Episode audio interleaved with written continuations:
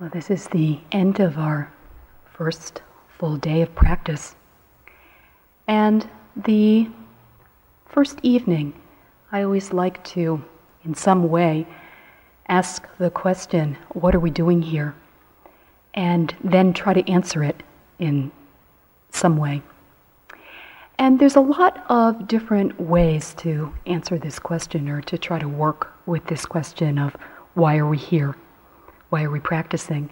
One of my most favorite is one of the models that the Buddha taught, known as the five powers of heart. And so that's what I'd like to talk about tonight the five powers of heart. And what I would like to do is to speak about each one a little bit. They include uh, faith or confidence, effort, mindfulness, concentration, and wisdom. So I'd like to talk about each one. And then I would also like to talk about how they need to be balanced. Because if they're out of balance, our, um, our life actually is out of balance. We could say our practice, but our practice being our life is out of balance. And then I would also like to talk about how uh, one feeds into the other, so how they're connected. But I love this model. I think it's, um, I mean, the Buddha obviously was unbelievably brilliant, and I think this particular model um, reveals this so clearly.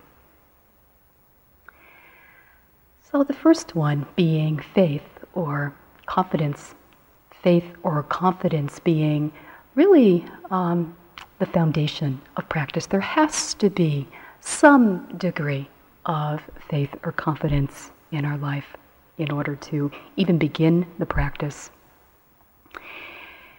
Some degree of inner confidence, some degree of inner faith, and also, as well, some degree of faith or confidence that something happens when we practice, some degree of, of confidence in the possibility of freedom deepening in our lives through the practice. When I was quite small, my family used to move around a lot and uh, do what looked like a lot of different fun things. Things like camping and you know going swimming and um, uh, going to the zoo and things like this. And I wouldn't want to speak for anyone else in my family because I'm sure that it was fun for some members of the family. But for me, because my inner experience, my memory of my inner experience is that uh, there was there were a lot of moments of, of um, depression and misery. Um, I would look around me and I would look at my family kind of seemingly having a good time.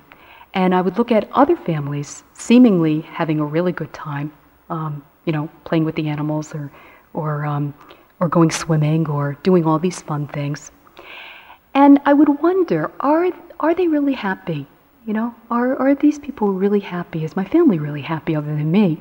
And are these other families that I'm watching doing, um, you know, supposedly fun things, are they happy as well?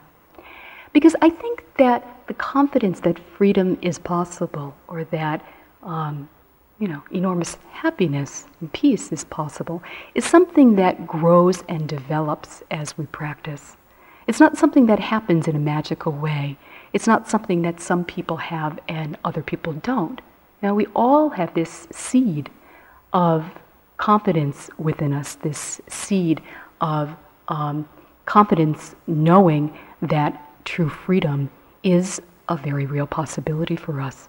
And so it really is a case of nourishing it and protecting it and allowing it to grow, allowing it to develop, not thinking of ourselves as being full of confidence and hopefully not thinking of ourselves as being lacking in confidence either.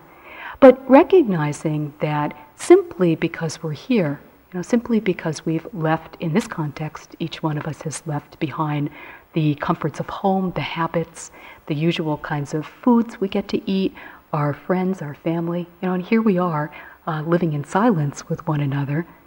Some confidence, some inner confidence is obviously cooking, is obviously here. So, you know, it's not that we have to have an enormous amount of confidence, but we do need to take an initial leap. There has to be a little bit of a leap in, um, in practice in order for the practice to deepen. The Buddha said very clearly that not no belief is necessary, that it's not necessary for us as practitioners to believe anything in particular or to adopt any particular belief systems or to exchange our belief systems for another set of belief systems. The Buddha said so clearly, ehipassiko, which really just means come and see. Come and see for yourself, and you'll find what I have found. Just that, just so simple. And, uh, and as we practice, we see that it's so true. Come and see for yourself so that you can find what I have found. It's really very much an invitation. In no way is it an expectation or a demand. It's really an invitation that uh, that was being offered to all human beings who wanted to hear it, who were open to hearing it. Always in our practice, we are opening to the unknown. No matter how deep we go in practice, we're always opening to the unknown. That's kind of a definition of, of continuing to practice. Yeah? So, faith or confidence is something that is always necessary always, um, always has to be kept alive in, in our practice.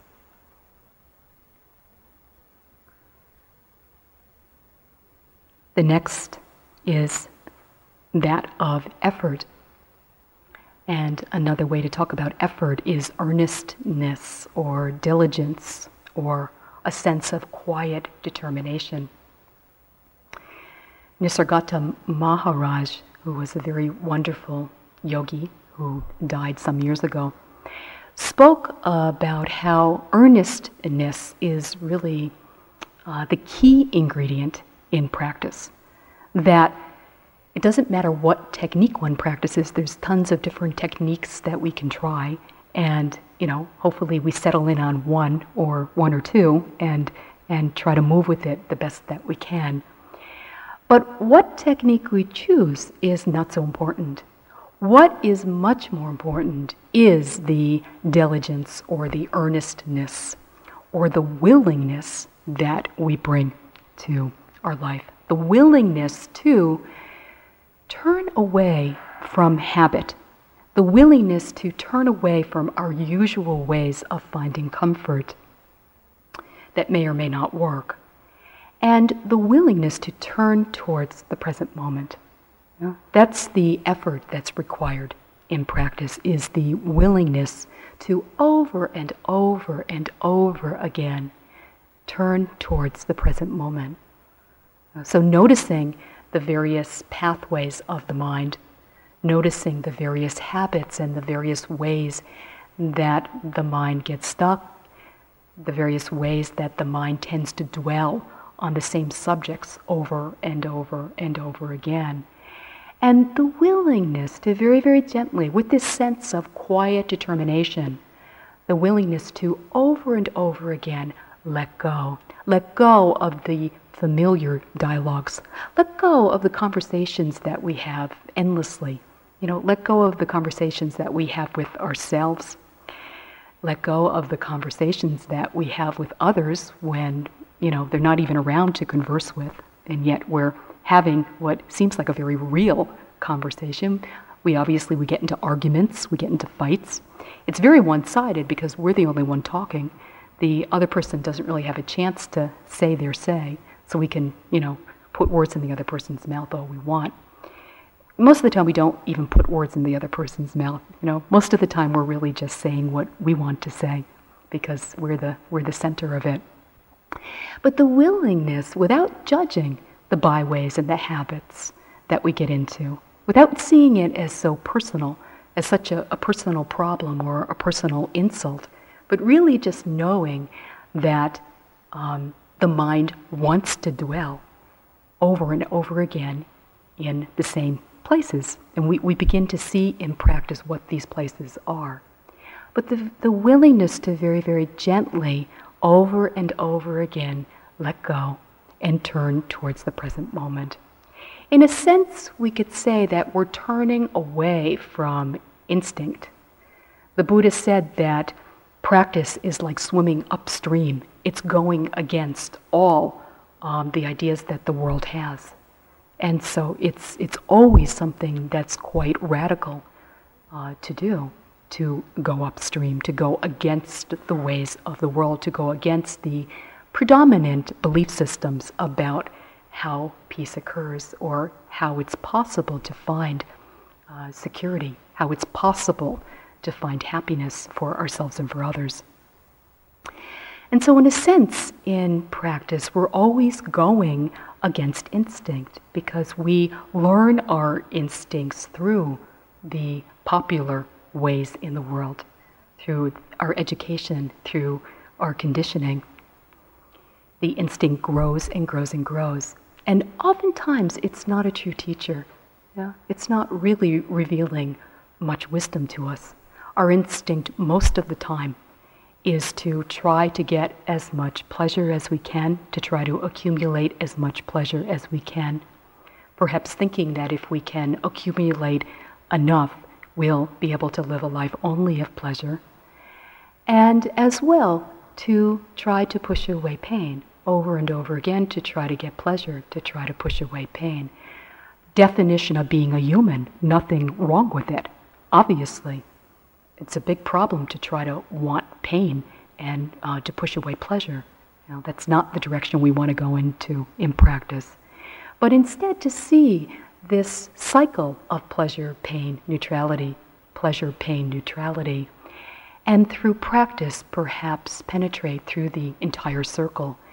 Find a different way to hold pleasure, to enjoy pleasure without having to accumulate it, without having to make it last, without trying to get more out of pleasure than it can offer us.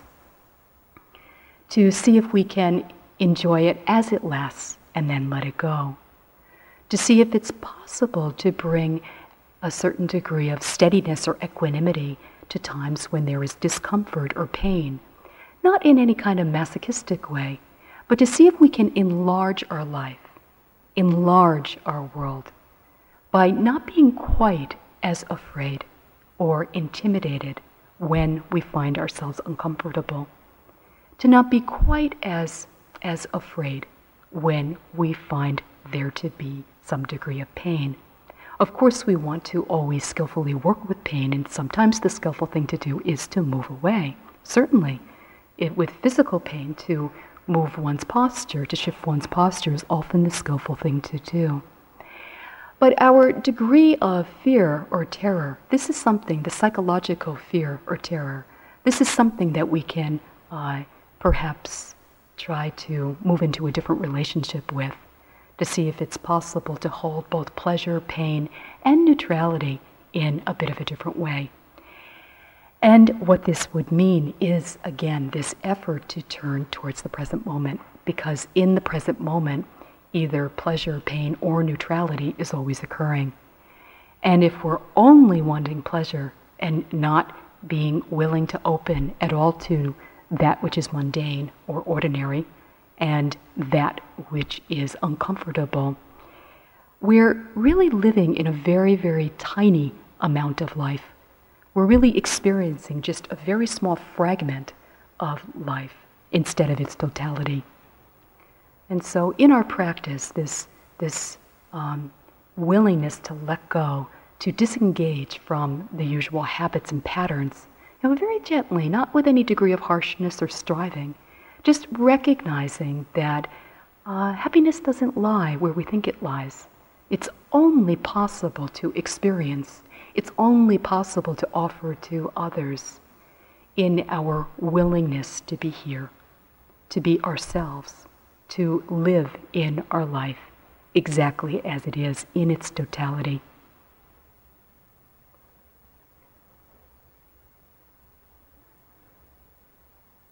We can see that to some degree we've lost touch with ourselves. We've lost touch with the energy within the body. We've lost touch with the enormous energy within the mind, the enormous creativity within the mind. And the reason we've lost touch, perhaps, is because of living in an habitual way on the level of thought. You know, really living on this one dimension of reality. And our whole practice, our whole meditation has to do with coming down, out of the chatter, out of the verbalization, out of the concepts and the beliefs, the beliefs and the conclusions we so easily come to about how we are, about how others are, about how this world is, and instead trusting ourselves to come down very lovingly, very gently, very gradually, not skidding to a halt or, you know, coming down in any kind of a harsh way, but gradually, gradually, gradually, simply through our willingness to be here, our willingness to be present, we come down into our life. We come down into an embracing of life itself. In our willingness to let go of the discursive mind. And it's not as if we can wish it away or control what the mind is doing. I'm not suggesting that at all. But the effort in practice has to do with when we find ourselves um, deliberately fantasizing or deliberately um, describing a situation to ourselves or deliberately coming to some kind of a conclusion. The willingness to, uh, to let go, the willingness to touch something that is nonverbal, a nonverbal knowing within us. The more we open, the more we touch the present moment, the more energy is actually available to us. We want to look in terms of effort at what our style is. We all have particular styles that we've learned in life. For some of us, our style is to be very, very harsh and very much striving and having to do everything in a very, very rigid way. Um, hearing the instructions being to be with the body, be with the breath, and when the mind is anywhere else, feeling guilty, you know, feeling like we're wrong, when we can't help it, it's just how the mind is. Know, and then contracting and, and getting very tight. And if so, we want to see if we can relax a little bit, really to, to work with relaxation. Uh, you, you, you know, you can take this too far. There used to be a book with the title of You Must Relax with three exclamation points, which kind of got one a little hyper to simply read the title of. Um, so nothing like this, you know, not to, not to work on things, you know, not to work on ourselves or work on relaxing as a new thing, but instead, again, this sense of, of settling very, very gently and, and gradually into ourselves, uh, seeing if it's possible to allow um, uh, the sense of ease and spaciousness in our practice. Yeah? And it's something that we have to just remember. It's there it's there for each one of us. When we're lost and caught in our habit of striving, our habit of pushing or forcing, um, we forget that it's available to us.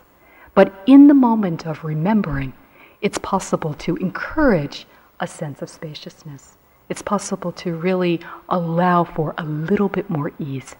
Even when things are really uncomfortable, we can remember to allow there to be an ease surrounding the sense of being uneasy or a sense of, uh, of comfort around the discomfort. This is something that we can remember in our practice. Sometimes we go in the other direction and we get kind of stingy with effort. You know, we're measuring it out in a very, very careful way and thinking too much about what the rest of the day is going to be like if, you know, if I go to this sitting, then I won't be able to get a rest then. If I sit every sitting today, then I'll be really conked out tomorrow. If I have a little bit of extra energy and I want to sit a little longer, um, then I won't be able to get up in the morning. And, you know, everyone has their own level of energy too. And uh, uh, way of working with things, so I'm not suggesting any particular models or anything like that. But just to look at the style one has, you know, just to look at somehow, sometimes how we can be a little bit overly um, controlling and a little bit overly careful when there's a lot more that's available to us. The Buddha used an example of, um, in terms of effort, as being like a stick that you throw into the water that makes its way to the sea if it doesn't get caught on the sides of the river.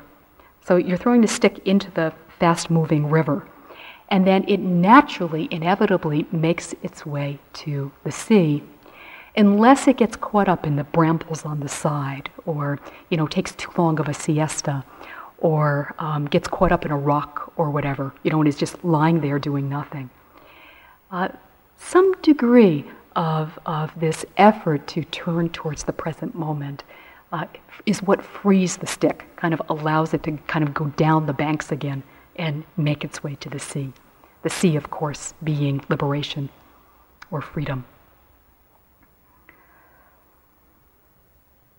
The next one is mindfulness. Mindfulness is connecting with the present moment. So, effort is the uh, willingness to actually let go and turn towards the present moment over and over again. And then, once we've turned towards, mindfulness is connecting with our experience. It's a non judgmental observation, a non judgmental willingness to see whatever it is that's occurring. Mindfulness is being awake to each moment's experience in a totally fresh way, in a totally new way each time. Not as if we think we already know, because that's not mindfulness, that's thinking. Thinking that we already know is, is thinking. Yeah, thinking that we already know obviously is thinking. So to see if it's possible to be quite fresh and awake and sensitive, aware of the various subtleties and nuances from moment to moment that are occurring. Mindfulness accepts all experiences as being equal. There's no sense of hierarchy with mindfulness that one thing is more important than any other thing. It's really seeing everything as being equal. Right now, of course, we're working very strongly with the body breath experience. But we're doing this to be able to develop the next power of mind, which is that of concentration. But in working with the body breath experience in as strong a way as we are right now, there isn't a sense of hierarchy. There isn't a sense of the body and the breathing being more important than any other aspect of experience. It's just really a way to allow for this gradual coming down to occur, this gradual coming into our life to occur. Being aware without interpretation, being aware without evaluating, being aware without assessing, without getting caught in ideas about success or failure, seeing if we can bring a very pure awareness into each moment. There is a very strong degree in mindfulness of open heartedness. It can't be this kind of cool uh, sense of being aware. There has to be some degree of being open hearted to whatever our experience may be. We can be open hearted to feeling quite close to our experience, that's fine. But that is being open hearted. You know, it's being, uh, bringing a sense of loving attentiveness into each moment. Being present with the essence of life rather than being too much preoccupied with the contents, with the conditions. Mindfulness allows ourselves to allows us to be a little bit more free from conditions from ideas about how things are from the past, actually, because mindfulness is always and only happening in the present moment. It can't happen outside of the present moment. It's quite different than ordinary attentiveness. Meditative attentiveness is really very, very different than the ordinary kind of attentiveness we may have in life. Ordinary attentiveness always has some kind of agenda. It always has a certain idea of what we'll try to get or what we'll try to get rid of. And of course, this is quite human. This is our conditioning to be like this.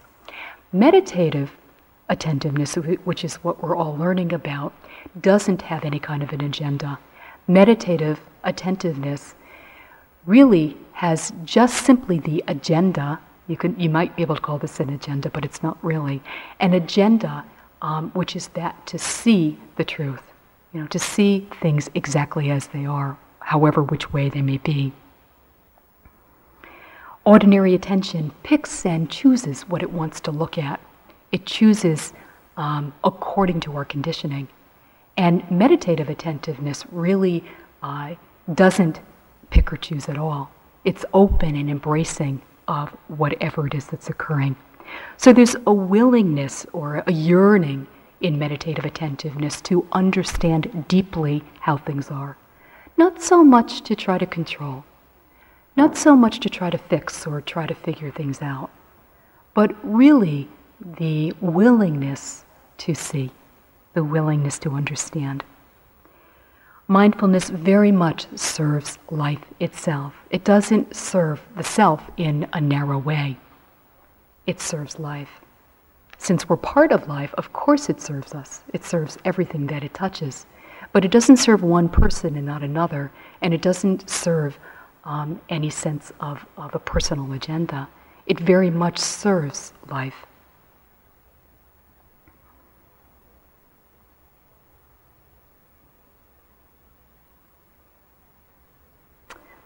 The Buddha said, Do not pursue the past, do not lose yourself in the future. The past no longer is, the future has not yet come. Looking deeply at life as it is in the very here and now, the practitioner dwells in stability and freedom. So, this is what we're cultivating, this is what we're nourishing. The next is concentration, which means sustaining mindfulness. We're interested in developing and cultivating mindfulness, and then concentration is the sustaining of mindfulness, the sustaining of attention. It means power of mind or strength of heart. It brings about an enormous inner vitality and power so that we can see more deeply. It's a sense of unification, of collecting all the different energies together. You know, instead of the mind being preoccupied and over here and over there and all over the place and in the past and the future, with concentration, there's a sense of collecting all of these different energies together and then using this power to be able to see more deeply. It's actually a fullness of heart. There's a sense of fullness of heart when there is uh, the intention towards concentration. When the concentration begins to deepen and develop, there is a natural source of happiness that arises.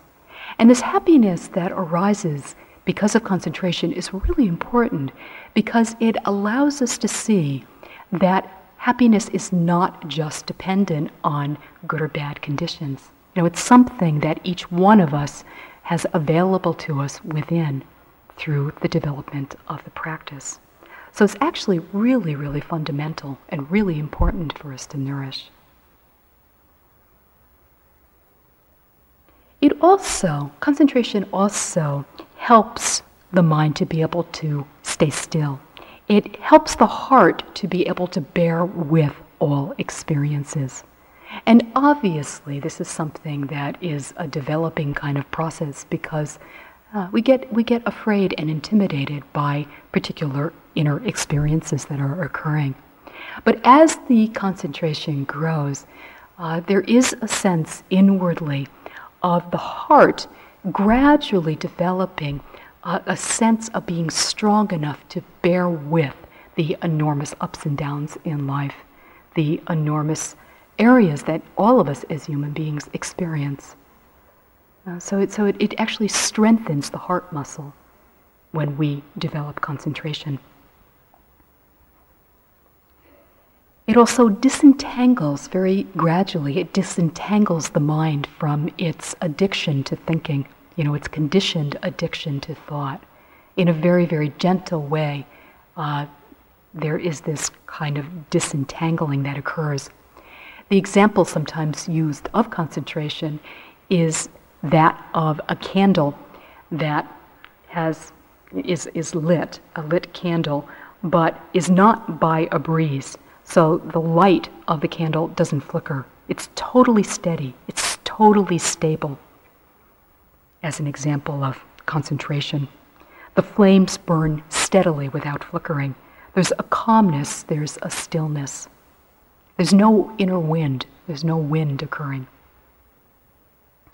And the last is wisdom, which is seeing into things exactly as they are, in a sense, knowing what's what. And the last is wisdom, which is seeing into things exactly as they are, in a sense, knowing what's what. Not, not getting deluded by the seeming appearance of things, but knowing how things are for ourselves. Wisdom isn't something that another person can give us. It's not accumulated knowledge. It's something that each one of us touches within and is available to all of us.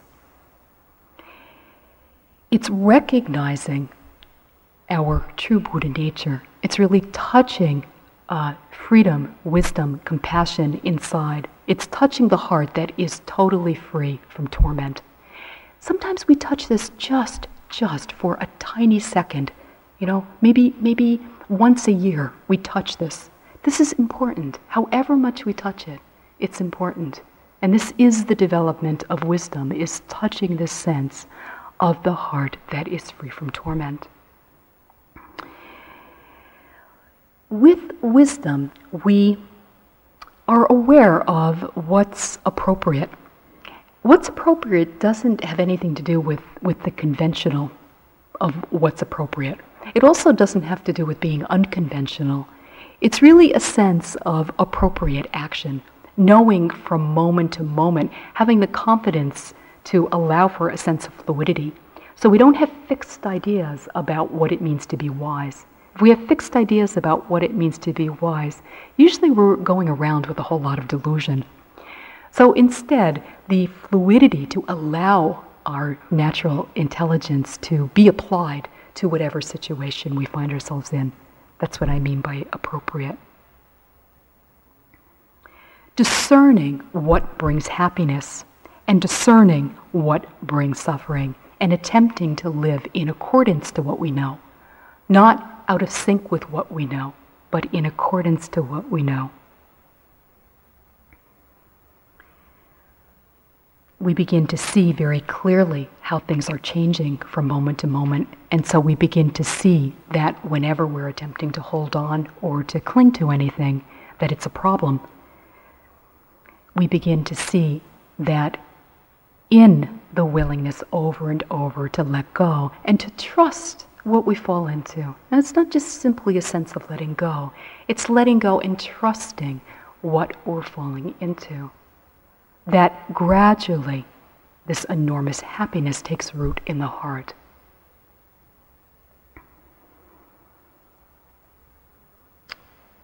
Wisdom very much is an intuitive understanding of how things are. We undergo a radical, very, very physical now, sometimes we think of meditation as not being very physical because we use the word mindful all the time. Um, but in actuality, it's enormously physical and, um, and very much a cellular transformation. Yeah, and this is what I'm meaning by coming very gradually and gently down into our lives, very gently and gradually down into what we think we know, or I'm sorry, out of what we think we know out of concept, out of beliefs, out of coming to conclusions, and seeing if we can rest more and more in the natural state of wisdom. It's the dissolving of what's unreal. And it's, it's really letting go of everything we've claimed as being who we are, of, of all aspects of ourselves that we've, we've spent so much energy and time in defending as being who we are. And being quite, quite willing to, uh, to open, to, to allow for there to be a certain innocence or a certain way of beginning anew in the present moment. In working with the balancing of these powers of mind, uh, usually it's talked about as, as faith and wisdom having to be balanced, and then concentration and effort having to be balanced. And when they're askew in some way, as I said before, our life being askew. Now, when faith is stronger than wisdom, when there's a lot of faith and there's not enough wisdom, usually there's a sense of there being too much excitement, you know, in, in, in everything that we do, a sense of blind faith and being kind of overly excited about things without it being backed up by anything. Clinging to ideas and experiences and not really seeing that everything comes and goes. So getting quite um, fixed on particular thrilling ideas or experiences. Someone I know in Cambridge is, um, is the editor for one of the magazines in the area that has a lot of articles around about healing and about new age ideas and um, crystals and you know a lot of different things like this and different kinds of meditation. And she is, she just told me the other day that she uh, doesn't want anything to do with anything spiritual anymore. She feels like she's becoming a totally unspiritual person because everything that she's having to edit um, can't be backed up by anything. You know, it's all these, these ideas, these very thrilling, um, nice ideas if they were true, wonderful ideas if they were true, but not being backed up by any, any degree of fact.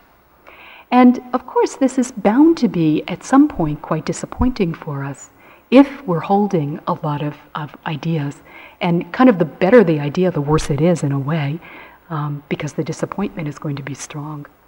But instead, seeing if we can test out the ideas that we have, being willing to risk and to examine the belief systems that we have, the ideas we have about how the world is, about how, how spirituality is or what it is to be a spiritual person. And then being willing to kind of put our body behind our ideas, behind our aspirations, and test out how we think things are.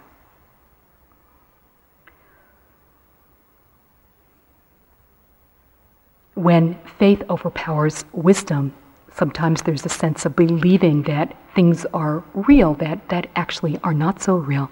And one example could be kind of like being in a relationship that's not really healthy and not getting out of it you know, too much faith and not enough discernment. When there's faith without enough energy, actually um, nothing much happens. You know, it's not being backed up by any degree of effort or energy. So there's a flatness and there's a sense of being disappointed over and over again by life. However, that's better than faith with energy but without wisdom, because when this is so, there's a lot of, of energy, but this is when, um, you know, tyrants are kind of born because um, there is a strong degree of intolerance. When wisdom is stronger than faith, when there's more wisdom than there is faith, generally there's too much thinking occurring. You know, the mind is just kind of going on and on and on, excessively trying to figure things out, excessively trying to figure ourselves out, excessively trying to figure out this, this very kind of mysterious world that we live in. And there can be, when there's, um, there's too much wisdom and there's not enough faith, a sense of, of the mind being a little bit shallow or superficial or overly judgmental, overly critical, not trusting our actual experience. You know, wisdom really invites us to trust our actual experience. And faith is what allows us to actually touch what our actual experience is. When they're together, they work together in a very beautiful kind of way. But when there's too much wisdom, um, we're not really in, in touch with what our actual experience is. there's the tendency to live just in our mind and not to live in what we actually know to be true. There's a sense of everything being disappointing because our, our practice isn't living up to what we've read about. When the balance between effort and concentration is askew, when there's more effort than concentration, there's a sense of the mind being restless and agitated, waiting for something to happen, really wanting something to happen, obsessively thinking about the past and about the future, wanting to experience the fruits of practice, but not being able to settle back into the moment. So the mind racing ahead, you know, in a very agitated way, racing ahead, when actually we need to settle back that's actually what needs to happen is a settling back. When there's more concentration than effort, there's a sense of being drowsy or dazed. I remember the first time I heard this and I was thinking, you know, how could there ever be too much concentration, too much concentration over effort? And there can't be. But when they're not balanced, when they're not together, when they're not in harmony, then there is a tendency for the mind to become drowsy or or inert or to kind of float. What helps so much when uh, the mind is like this, either too agitated, um, too excited, um, too um, dazed, too, too much floatiness, is to work very carefully with the walking. The walking helps enormously. And remembering that mindfulness is actually the key to balancing all of these powers of mind in a very easy way. The, the wonderful thing about mindfulness is you really can't have too much of it. In, in life, always, you know, there's this sense of having to be moderate with everything, and uh, too much of something is, is not so great. But with mindfulness, you really can't have too much mindfulness ever. It's never going to be a problem to have too much mindfulness. And it sees what's out of balance. Yeah. If, if all of this sounds very complex and, and too heady, Mindfulness brings it down because mindfulness allows us to see what's out of balance and it immediately sets things right. So, mindfulness is what we need to cultivate most. Now, how these powers of mind work together, how they are connected, uh, this is the last area that I want to focus on. Uh, and I, I, think this is um, uh, this is so interesting. There has to be effort. Effort, I'm sorry, there has to be some degree of faith. There has to be some degree of confidence. Because if there is no degree of confidence, no degree of faith at all, even you know this, this kind of initial leap of faith, it's not possible there for there to be effort. It's not possible for there to be energy. So, whatever degree of faith or confidence, inner confidence, self confidence, confidence about ourselves being able to practice, confidence about the practice itself, about the possibility of freedom in our lives. This has to be nourished because out of confidence comes the willingness to turn towards the present moment, the willingness to be present. And remembering that the effort, the willingness to be present, is this effort to be mindful. It's not the effort to change anything or to try and fix anything or try to attain any particular experiences in practice. It's really over and over again the effort to be mindful, the effort to be present with things as they are. And then concentration is the sustaining of mindfulness. And then this is kind of the good news. Wisdom happens inevitably out of concentration and mindfulness. It's not something we have to force or make happen, and actually, it's not something that we can say, okay, I want this amount of wisdom, or, you know, I'm not going to leave this sitting until I get this much wisdom. I mean, we, we can have these bargains and, and things like this, but, um, but life isn't going to hold us up. Wisdom comes quite naturally and inevitably out of the combination of concentration and mindfulness, sustained um, noticing of the present moment, the willingness to sustain the attention in a loving way from moment to moment.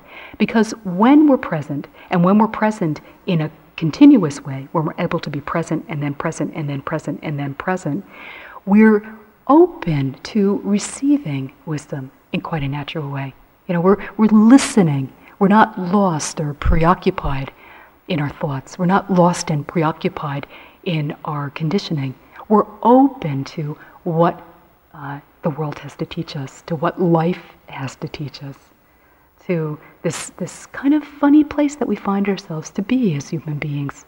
This willingness to, to receive wisdom only happens when we're present, when we're around for it. You know, if we're caught up or lost in our own ideas about how things should be, or how things could be, or how things will be, it's not really possible to receive uh, the wisdom that we do receive from life when we're open. So, with faith comes the willingness to turn towards our experience instead of blindly following the flow of instinct, which is the instinct to try to get more pleasure and to try to avoid or to push away pain. We open to the present moment as it is. The attention with concentration is sustained on our experience. With effort and concentration, there is mindfulness, noticing very subtle aspects of our experience. Mindfulness and concentration is a sustained sense of noticing, and the, re- the natural result is wisdom. Let me end by reading something by Ajahn Chah. It's called Let the Tree Grow. The Buddha taught that with things that come about of their own, once you have done your work, you can leave the results to nature, to the power of your accumulated karma. Yet your exertion of effort should not cease. Whether the fruit of wisdom comes quickly or slowly, you cannot force it, just as you cannot force the growth of a tree you have planted. The tree has its own pace. Your job is to dig a hole, water and fertilize it, and protect it from insects. That much is your affair, a matter of faith. But the way the tree grows is up to the tree. If you practice like this, you can be sure all will be well and your plant will grow. Thus, you must understand the difference between your work and the plant's work. Leave the plant's business to the plant and be responsible for your own. If the mind does not know what it needs to do, it will try to force the plant to grow and flower and give fruit in one day. This is wrong view, a major cause of suffering. Just practice in the right direction and leave the rest to your karma. Then, whether it takes one or 100 or 1,000 lifetimes, your practice will be at peace. But may it just take one lifetime. may all beings be at ease. May all beings be at peace. May all beings be free from all forms of suffering. Let's sit for just a moment.